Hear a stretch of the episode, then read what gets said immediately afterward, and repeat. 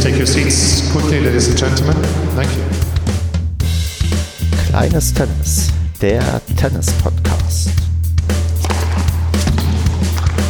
Vielen Dank.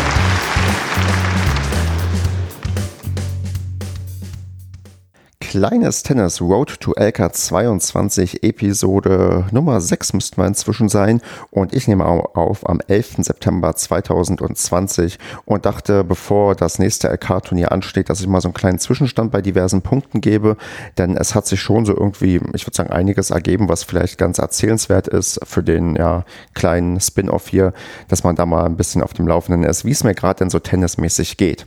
Und da würde ich an aller, allererster Stelle mal ein bisschen zu den Clubmeisterschaften erzählen, wo ich mich bei uns angemeldet habe. Und zwar für die Konkurrenzen Herren, Herren 30 und Mixed. Und da würde ich vielleicht mal so ein bisschen was erzählen, denn ja, einerseits bin ich derjenige, der bei uns im Verein dieses Jahr die Clubmeisterschaften organisiert.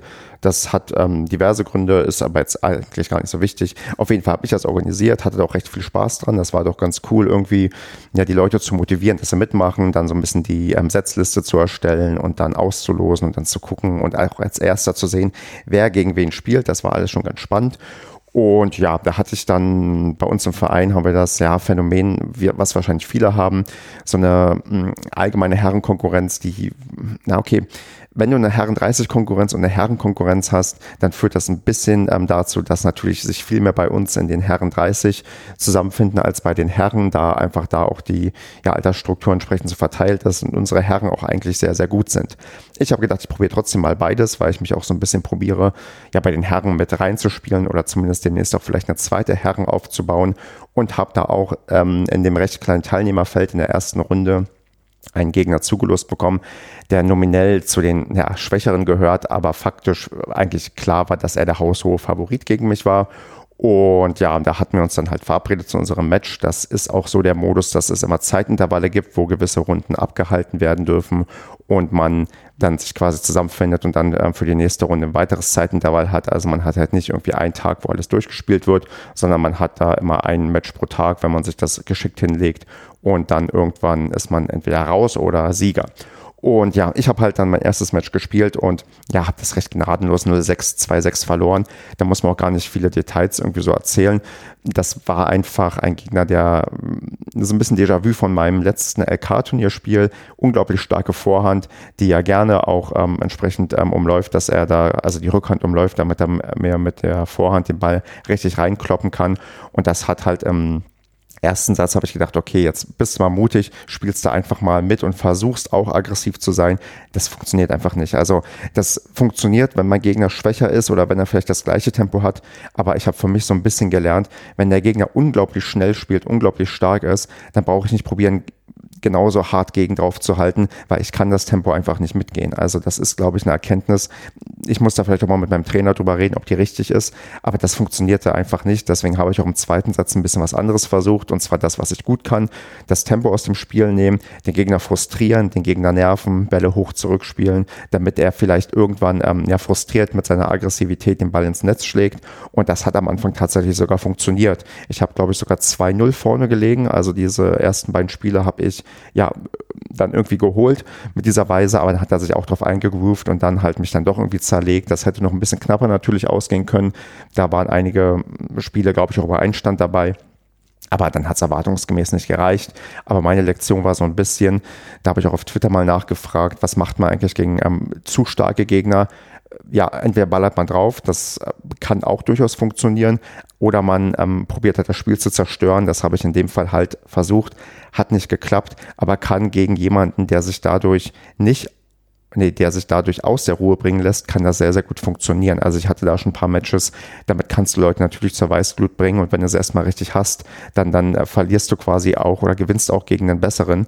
Aber bei Leute, die die Ruhe bewahren, da, da wird das schwierig. Mein Gegner hatte halt in der ersten Runde von dieser Clubmeisterschaft den für mich Vorteil, dass er noch recht jung ist, noch nicht so viele Main-Spielerfahrung hat und man solchen Menschen vielleicht eher den, den, ja, den, den Frust irgendwie in die, ja, in die, in die äh, Beine treiben kann und in den Arm treiben kann, dass die dann wirklich dann nicht damit klarkommen. Aber ja, hat wie gesagt in dem Fall nicht geklappt, aber so ein bisschen für mich gelernt, okay, das ist schon eine legitime Strategie, auch wenn es nicht schön ist, aber Im Zweifelsfall kann man das versuchen.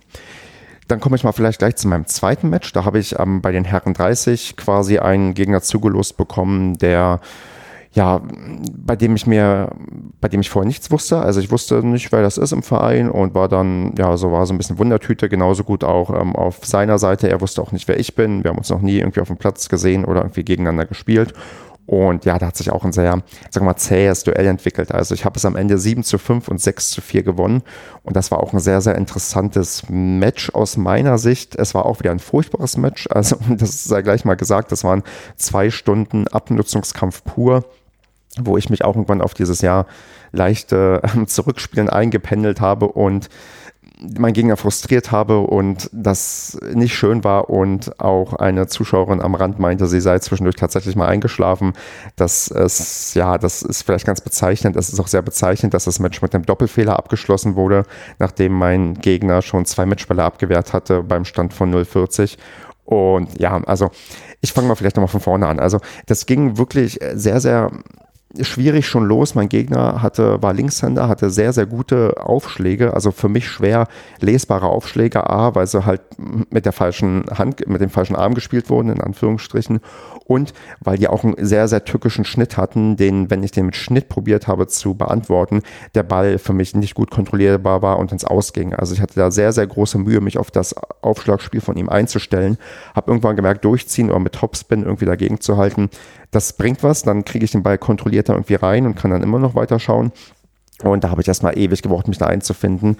Bezeichnet das auch, wie lange unsere ersten Aufschlagspiele gedauert haben. Das war wirklich ein, ja, wir schenken uns hier nichts, das ist alles knapp und eng beieinander. Gerade, ich glaube, das zweite Spiel ging bestimmt fünf, sechs Mal übereinstand, bis dann endlich mal das Spiel durchgebracht wurde. In dem Fall sogar seinerseits. Also das war auch eine sehr interessante Sache zu erleben, dass wir beide bis zum 6 zu 5 immer unser Aufschlagspiel durchgebracht haben. Das ist auf dem Niveau nicht normal, würde ich sagen. Das ist auch normalerweise jetzt nicht dem Aufschlag geschuldet, aber das war auf seiner Seite definitiv so, dass der Aufschlag so gut war, dass ich den nicht einfach breaken konnte und halt meine Chance beim 7 zu 5 ähm, nutzen konnte, weil ich glaube, im Tiebreak wäre das ganz, ganz schwierig gewesen, weil natürlich in meinem Kopf schon drin war, oh, pass bei diesen Aufschlägen auf. Und wenn du dann irgendwie einfache Fehler machst und einfache oder ja oder quasi Punkte nicht irgendwie bekommst, weil er so viele einfache Punkte quasi spielen kann durch seinen Aufschlag, habe ich ein Problem. Da war ich super glücklich, dass ich in den ja in den ähm, nicht in den Tiebreak musste, sondern quasi mir das ähm, ja, 7 zu 5 so erkämpfen konnte. Dann habe ich eine Sache gemacht. Ähm, ich habe meinen Schläger gewechselt ähm, nach dem ersten Satz oder am Ende sogar des ersten Satzes. Das hat vielleicht auch eine Rolle gespielt, warum ich da das 7 zu 5 machen konnte. Weil ich habe ähm, ja blöderweise ja zwei Schläger. Ich habe einen Wilson Pro Stuff und einen Wilson Ultra. Und ich habe den ersten Satz mit dem Pro Stuff probiert zu spielen. Da hat mir mein Beseitungsexperte, der hier auch schon im Podcast in regulären Folgen zu Gast war, der Ben, eine Seite raufgemacht, mal zum Testen. Und ich muss ihm da auch noch das Feedback geben, wenn er das hier nicht hört, dass ich damit, glaube ich, nicht so gut zurechtkomme, weil ähm, die Länge geht mir komplett verloren. Ich wollte mich eigentlich so ein bisschen damit zwingen, mutiger zu spielen, aber kriegt das irgendwie nicht so ganz hin und muss ja vielleicht auch mehr Kraft aufwenden, als ich vielleicht kann oder fähig bin und merke halt, das Ding tat meinem Spiel nicht gut. Als ich den anderen Schläger dann ähm, genommen habe, ging es mir deutlich besser. Also ich habe den Ball wieder mehr Länge reinbekommen, habe irgendwie auch ein besseres Gefühl gehabt, vielleicht auch, weil ich mit dem schon länger jetzt gespielt hatte. Aber die Seite plus der Schläger, die fühlen sich bei mir gerade besser an als halt der ähm, Pro-Stuff, mit dem ich dann im ersten Satz gespielt hatte habe da sogar dann am Anfang des zweiten Satzes mutiger gespielt. Also ich habe dann tatsächlich sogar, sagen wir mal, meinen Gegner hin und her gescheucht bei zwei, drei Ballwechseln, wo ich gemerkt habe, oh, eigentlich könnte es es ja doch, habe es dann aber danach wieder ähm, verlernt oder mich nicht getraut und das war dann ja mal wieder so, hm, ging dann doch wieder zäh weiter mit ähm, ja, Abnutzungskampf, der dann halt mit einem 6 zu 4 endete. Auch ganz, ganz mühsam, aber am Ende natürlich dann überglücklich für mich, dass ich das gewonnen habe, weil ich hatte jetzt schon eine kleine Durchstrecke mit ähm, ja, Niederlage bei den LK-Turnier beim letzten, wo ich zweimal verloren habe, dann mit dem ersten ähm, Clubmeisterschaftseinzel bei den Herren. Und dann war so ein kleines Erfolgserlebnis jetzt ganz gut, da ich ja jetzt auch am Wochenende beim LK-Turnier in Hilden. Bei mir zu Hause versuche jetzt die LK 22 zu knacken. Da sollte im Verlauf des Tages noch die Auslosung kommen. Und da hoffe ich, dass ich vielleicht einen machbaren Gegner bekommen habe, den ich dann ja abfertigen kann, dass ich dann vielleicht doch noch aufsteige kurz vor Saisonende. Da bin ich gerade ähm, noch der Hoffnung und hoffe halt, dass dieses Spiel mir noch mal ein bisschen Auftrieb gegeben hat. Ich will aber nicht nur alles schlecht reden von dem Spiel. Also A, habe ich mich sehr gut bewegt. Also ich hatte ja so ein bisschen Probleme auch mit meinen Fußgelenken. Habe da auch mir ein bisschen Pause gegönnt. Habe das eine jetzt auch vorsichtshalber immer so ein bisschen bandagiert. Aber das ähm, funktioniert wieder gut. Ich bin sehr beweglich, ähm, bin schnell unterwegs, kriege jeden Ball, das, was ich gut kann. Und was auch erstaunlich gut funktioniert hat, waren meine ähm, Stops. Also ich habe regelmäßig Stops gespielt, die dann auch dann ähm, ja, mit einem, wenn er den erlaufen hat, das hat er erstaunlich oft. Also die Stops waren jetzt nicht so überragend, dass er da nicht rankam, aber wenn er rankam, habe ich das ganz oft hinbekommen, halt den wieder zu überloppen. Also meine klassische ja, Stop-Lob-Kombination, wo dann zum Tragen kommt, dass ich so gut hohe Bälle spielen kann. Das hat ähm, echt gut funktioniert und ist auch eine Sache, die ich vielleicht öfters mal einbringen möchte. Gerade sagen wir mal die, also es fällt mir jetzt schwer davon zu reden, dass ich mehr variieren möchte, weil ich bin ja auch nur ein ein, ein, ein schlechter Amateurspieler, aber es gibt ja Sachen, die kann ich tatsächlich oder wo ich weiß, dass ich die kann ähm, dass ich das vielleicht viel öfters bewusst einbaue. Also gerade dieses Ding mit, hier, ich spiele mal einen Stopp und einen Lob, das, das, das kann ich ja eigentlich. Das ist zumindest eine Sache, die auf dem unteren Level irgendwie funktionieren könnte, dass ich schon mal so ein bisschen rumprobiere und halt nicht nur den Ball gerade hoch in die Mitte zurückspiele, dass mein Gegner ähm, sich aussuchen kann, was er machen möchte. Das, das ja, will ich immer wieder vermeiden, das nehme ich mir auch fest vor und mal gucken, ob das jetzt beim nächsten LK-Turnier ein bisschen besser funktioniert. Also ich, ja, ich guck mal. Also ich bin, ich bin da ja, guter Dinge, dass ich dann doch vielleicht in den letzten vier Spielen, die ich noch betreiben, äh, bestreiten werde bei LK-Turnieren, dass irgendein Sieg noch abfallen wird. Aber wenn nicht, dann ist es auch nicht so schlimm.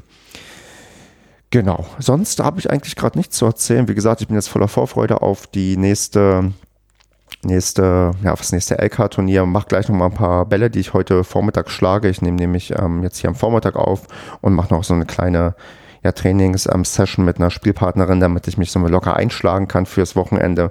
Und dann gucke ich mal, wie das dann am Sonntag läuft. Und dann wird es natürlich eine weitere Road to LK 22 geben, wo ich dann nochmal erzähle, wie ist eigentlich das LK-Turnier verlaufen und auch vielleicht gibt es einen überglücklichen Stefan zu hören, vielleicht auch nicht. Mal gucken. Sonst gibt es eigentlich erstmal nichts, was ich loswerden möchte, außer vielleicht noch genau, hört euch mal die aktuelle Folge an vom Mittwoch, wo ich mit dem Mitko gesprochen habe. Ähm, auch nochmal drüber nachgedacht. Das war echt eine Folge, die hat mir super viel Spaß gemacht, weil der Mitko ganz, ganz viele spannende Sachen zu erzählen hatte. Gerade dadurch, dass er eine Zeit lang auch nur einen einzigen Menschen trainiert hat.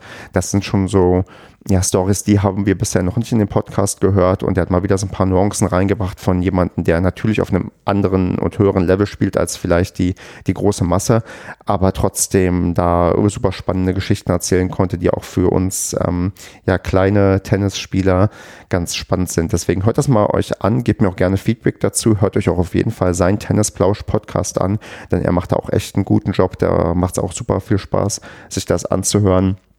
Genau, und dann in diesem Sinne wünsche ich euch ähm, auch noch ein erfolgreiches Wochenende. Wenn ihr noch Medienspiele habt oder noch ein LK-Turnier vor euch habt, dann, dann ja, rockt das mal. Denn ich habe hier ganz nett schon von einigen gehört, die schon so ein bisschen motiviert sind, dadurch, dass ich jetzt hier so meinen Weg so ein bisschen aufzeige mit dem angestrebten Aufstieg, dass die Leute auch sagen, ja stimmt, irgendwie wäre es doch noch nett auch aufzusteigen. Und wenn ich echt dazu beitrage, dass ich euch da motiviere und ihr das vielleicht schafft, dann, dann freue ich mich umso mehr. Schreibt mir gerne eure Geschichte dazu, wenn das wirklich jetzt irgendwie funktioniert hat oder ihr tatsächlich irgendwie noch ein Match gewonnen habt, womit ihr nicht gerechnet habt, dann freue ich mich natürlich sehr, wenn ihr mich darüber informiert, weil es ist immer irgendwie ganz nett zu hören, was andere Leute so für Kämpfe ausmachen auf dem Tennisplatz, weil man ganz schnell merkt, oh, man ist mit der Sache gar nicht allein und man ähm, hat dieselben Gedanken und man hat sich bisher vielleicht noch gar nicht so ausgetauscht. Und da, ja, wie gesagt, würde ich mich freuen, so ein bisschen Rückmeldung, wie immer, das ist das Beste, was so ein Podcaster irgendwie haben kann. Von daher macht das mal. Und jetzt ist aber wirklich Schluss, damit ihr auch noch trainieren könnt für das Wochenende, was bei euch ansteht. Das war kleines Tennis.